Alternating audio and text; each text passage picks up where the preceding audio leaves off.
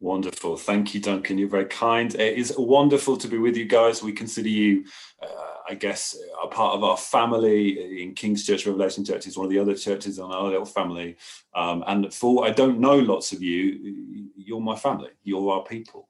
Um, it is great even i mean it'd be much better with you in person obviously but great even just seeing the number of screens. I think i've been to revelation church once before two years ago um, very early days in duncan's living room and growth is wonderful and we love jesus and what he's doing with you. Um, right okay i'm going to be speaking from luke chapter 7 so if you've got a bible with you it's going to help you to grab that i imagine. Um, and turn to luke chapter 7 i'm going to read from verse 11 we're going to look at when jesus um, happens to wander by something that's going on and meets two people and utterly changes their lives and kind of reveals, I suppose, his gentleness. Um, but we'll we'll see that as we go on. So I'm going to read from verse 11. Soon afterwards, he went to a town called Nain, and his disciples and a great crowd went with him. As he drew near to the gate of the town, behold, a man who had died was being carried out, the only son of his mother, and she was a widow, and a considerable crowd from the town was with her. And when the Lord saw her, he had compassion on her and said, Do not weep. Then he came up and touched the bier, and the bearers stood still. And he said, Young man, I say to you, arise. And the dead man sat up. Oh dear, we'll spend a lot of time in those words. And the dead man sat up and began to speak, and Jesus gave him to his mother. Fear seized them all, and they glorified God, saying, A great prophet has arisen amongst us, and God has visited his people. And this report about him spread through the whole of Judea and all the surrounding country. So Jesus is um, traveling along with a great crowd of people who've been following him for a little while. He's come across a town called Nain, which is small, maybe about 200 people, um, and encountered a funeral procession, which is probably a bit of a strange scene because Jesus' crowd would have been larger than the population of the whole town. Uh, we expect a lot of the town had turned out, but still, this huge crowd has come along to this, this little funeral procession of maybe 100 or so people. And we see that the way of life meets the way of death. And Jesus stops and looks to see what's going on and observes the scene eh, and, and understands the characters and, and, who it is that he's seeing. That this is a widow, uh, a woman whose husband has died, and this is her only son. And he has just died. He would have died that day. They'd be burying him on, on the same day that he died. And the, the crowd are coming out with her, making a great noise to show that they have sympathy and compassion for her. Uh, and a number of people will be carrying the son on a plank. He's on a plank of wood, and perhaps wrapped in cloth. And uh, Jesus and the crowd, they stop and witness, I suppose, her being culturally orphaned, this widow. That's that's what it would be like for her. No, there's no one to look after her. There's no welfare state. Her husband has died, which means that her son would be the one who would look after her in her old age and make sure that she's cared for. And the town are in grief on her behalf because, in some ways, her life is over as well. Because they won't be able to look after her, they won't be able to provide for her, uh, and neither can her son. So her life is, is to some extent over in her son's death. Everything has ended for her. So they grieve with her. And then Jesus takes the initiative. He walks. He doesn't just stop and respectfully to witness. He walks towards the funeral procession and he speaks to the woman and he says, Do not weep. Which I think, depending on the tone, could sound quite harsh, but he's it, it's not intended as that. He, he's encouraging her that the reason for her crying will end.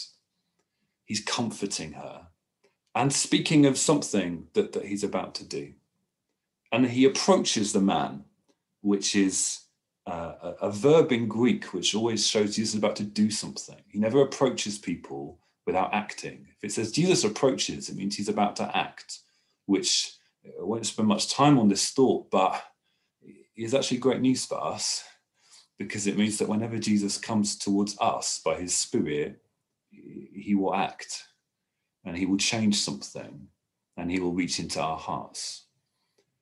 And then he comes up to them and he touches the bier. That's the name for the plank that the man's placed on. Let's just pause there. He touches the bier. Now, which essentially means he's touching the dead body. For us, that might, we might just think that's a bit icky. It's a bit nasty. We don't uh, we don't particularly encounter dead bodies. I've never seen a, a dead human body. That's probably true for most of us. We live in an age where we we keep those things away from us. Um, I think probably the largest dead thing I would have seen would be a fox by the road.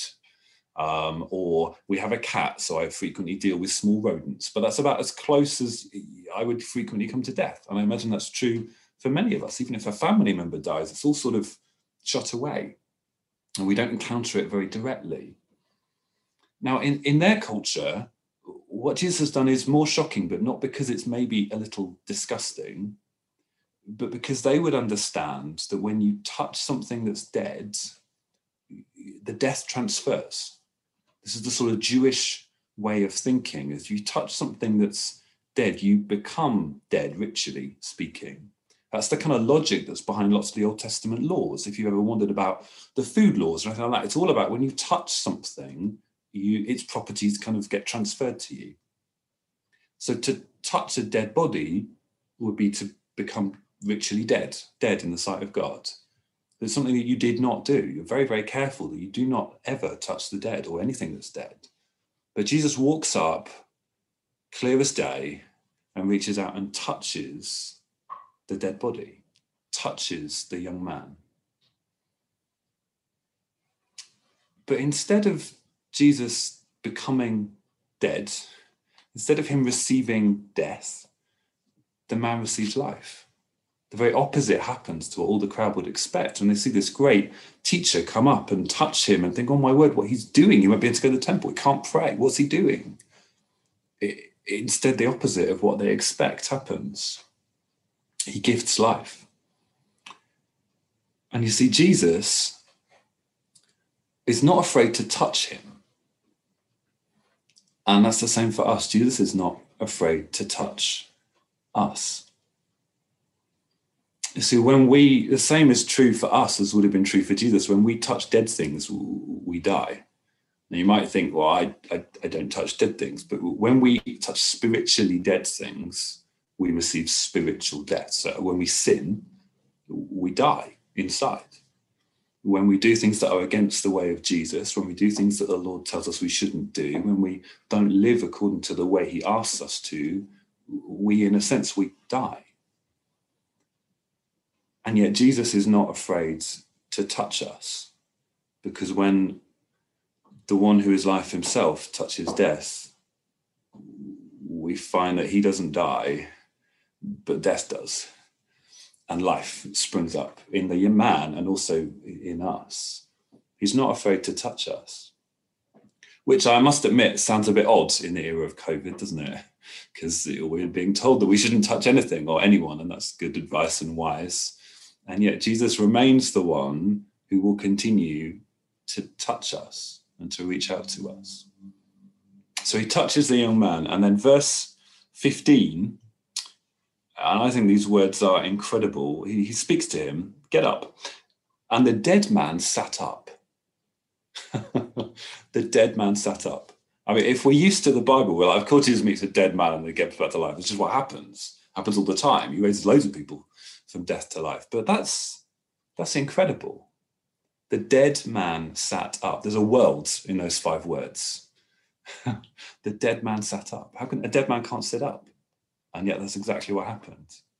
This guy was clearly dead. They all knew he was dead. They weren't mistaken. They knew how to check. They were about to bury him outside the town. Jesus comes up to him and he sits up.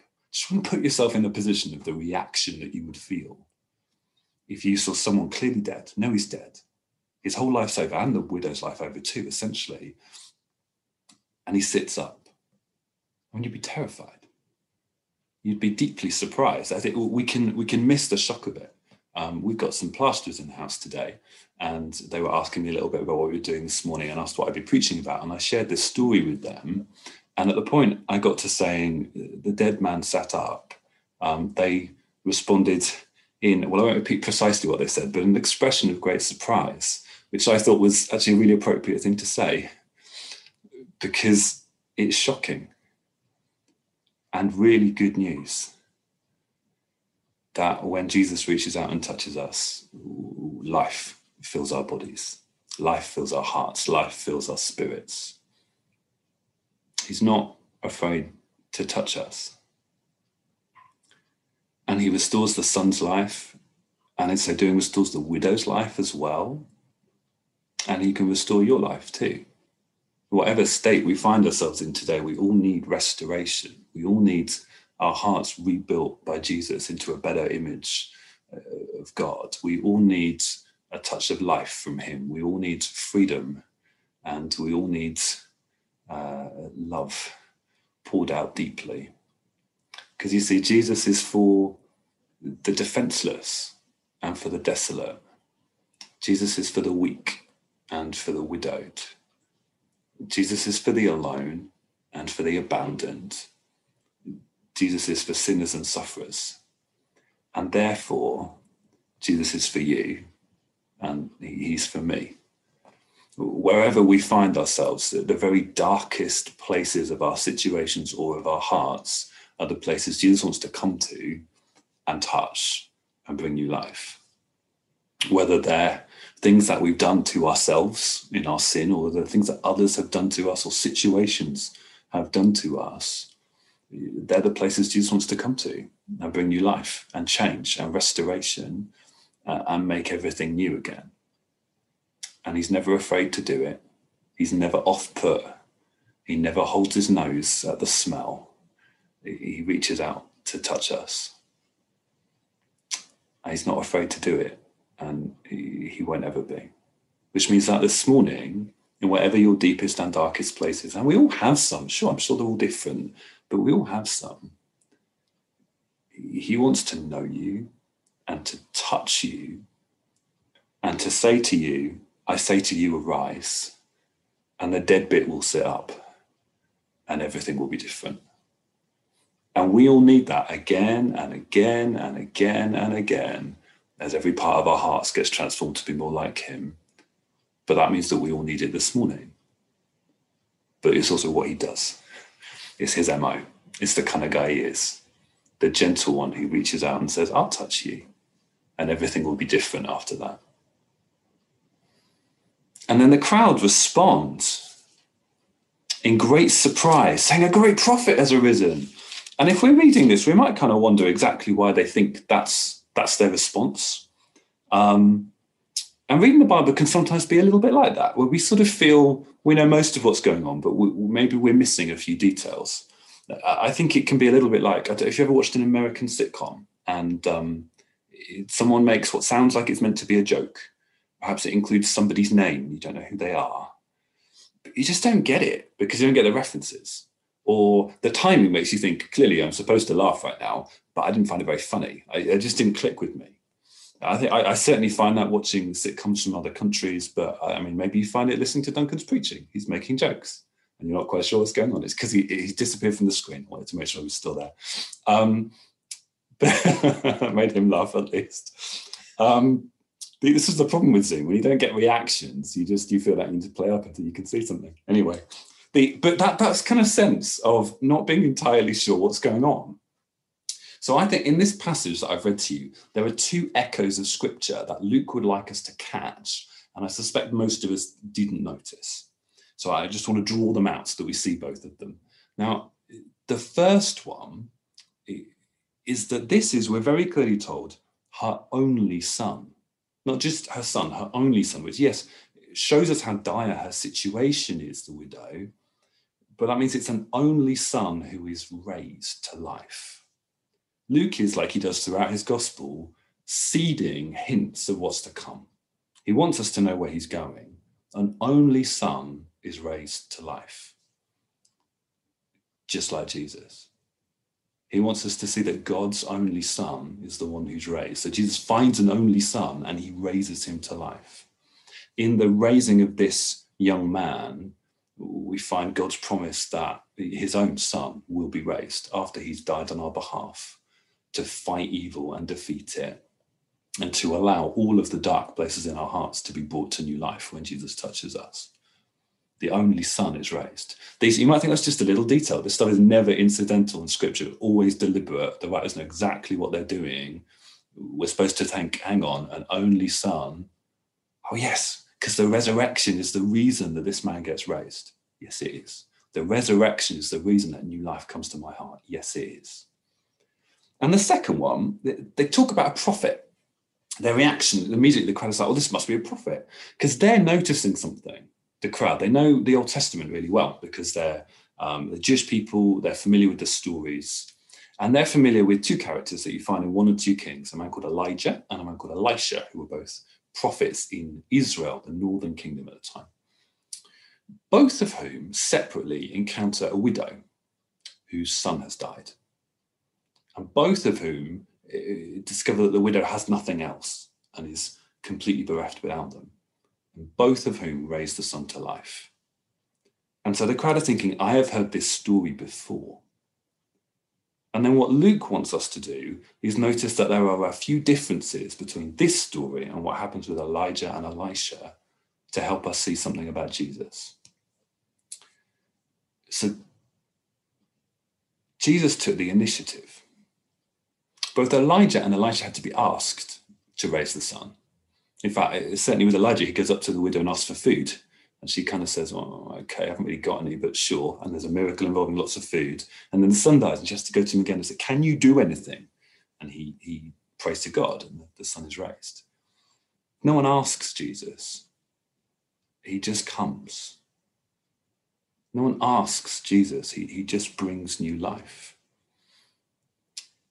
And Elijah, in order to raise this son, had to speak and act three times. He had to say three things, he had to lie down on top of him three times. Elisha, Elijah's disciple, eh, had to speak twice and do an action twice. Jesus speaks once and does nothing, and the man sits up we're supposed to, as readers, be thinking, hang on, Elijah and Elisha were quite something for Yahweh. Who, who is this one? No one asks him. And he just speaks, and exactly what he says happens. And the town, they say, a great prophet, or possibly in the Greek, a new prophet has arisen. There's some stories in, or predictions, prophecies in the Old Testament that there will be a greater prophet to come.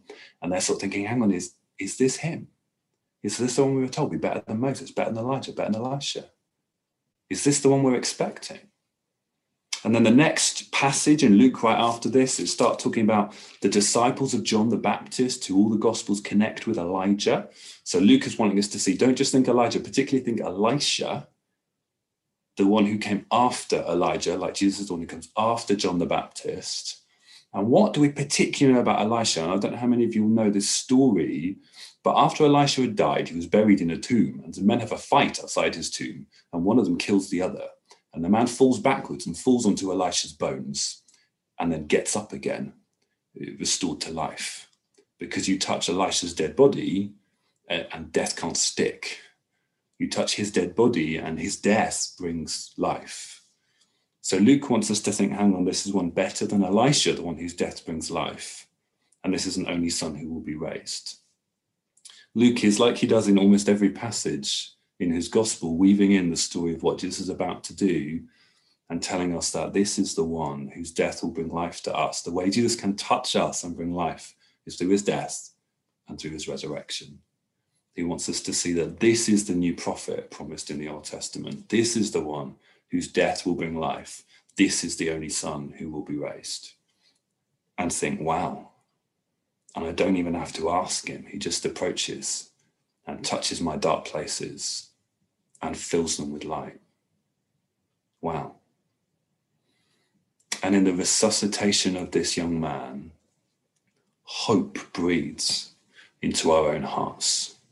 In the unexpected free gift given to the widow, we see the unmerited free gift of life that Jesus offers to every single one of us and keeps giving us day after day after day. And in Jesus' fearless touching of dead flesh, we see his fearless touching of our own hearts and our own sin and discover that he's the one who is for us and always will be And he's the one who loves us, and he always will. And he's never going to be afraid to reach out to us, and he's never going to be afraid to change us. We can't put him off. He won't hold his nose. He's not disgusted, but his arms are always open wide to embrace all of us and to change us to be more like him. What a savior. Isn't he wonderful, friends? I think he's wonderful. and our right reaction there is to go, wow, Jesus is amazing.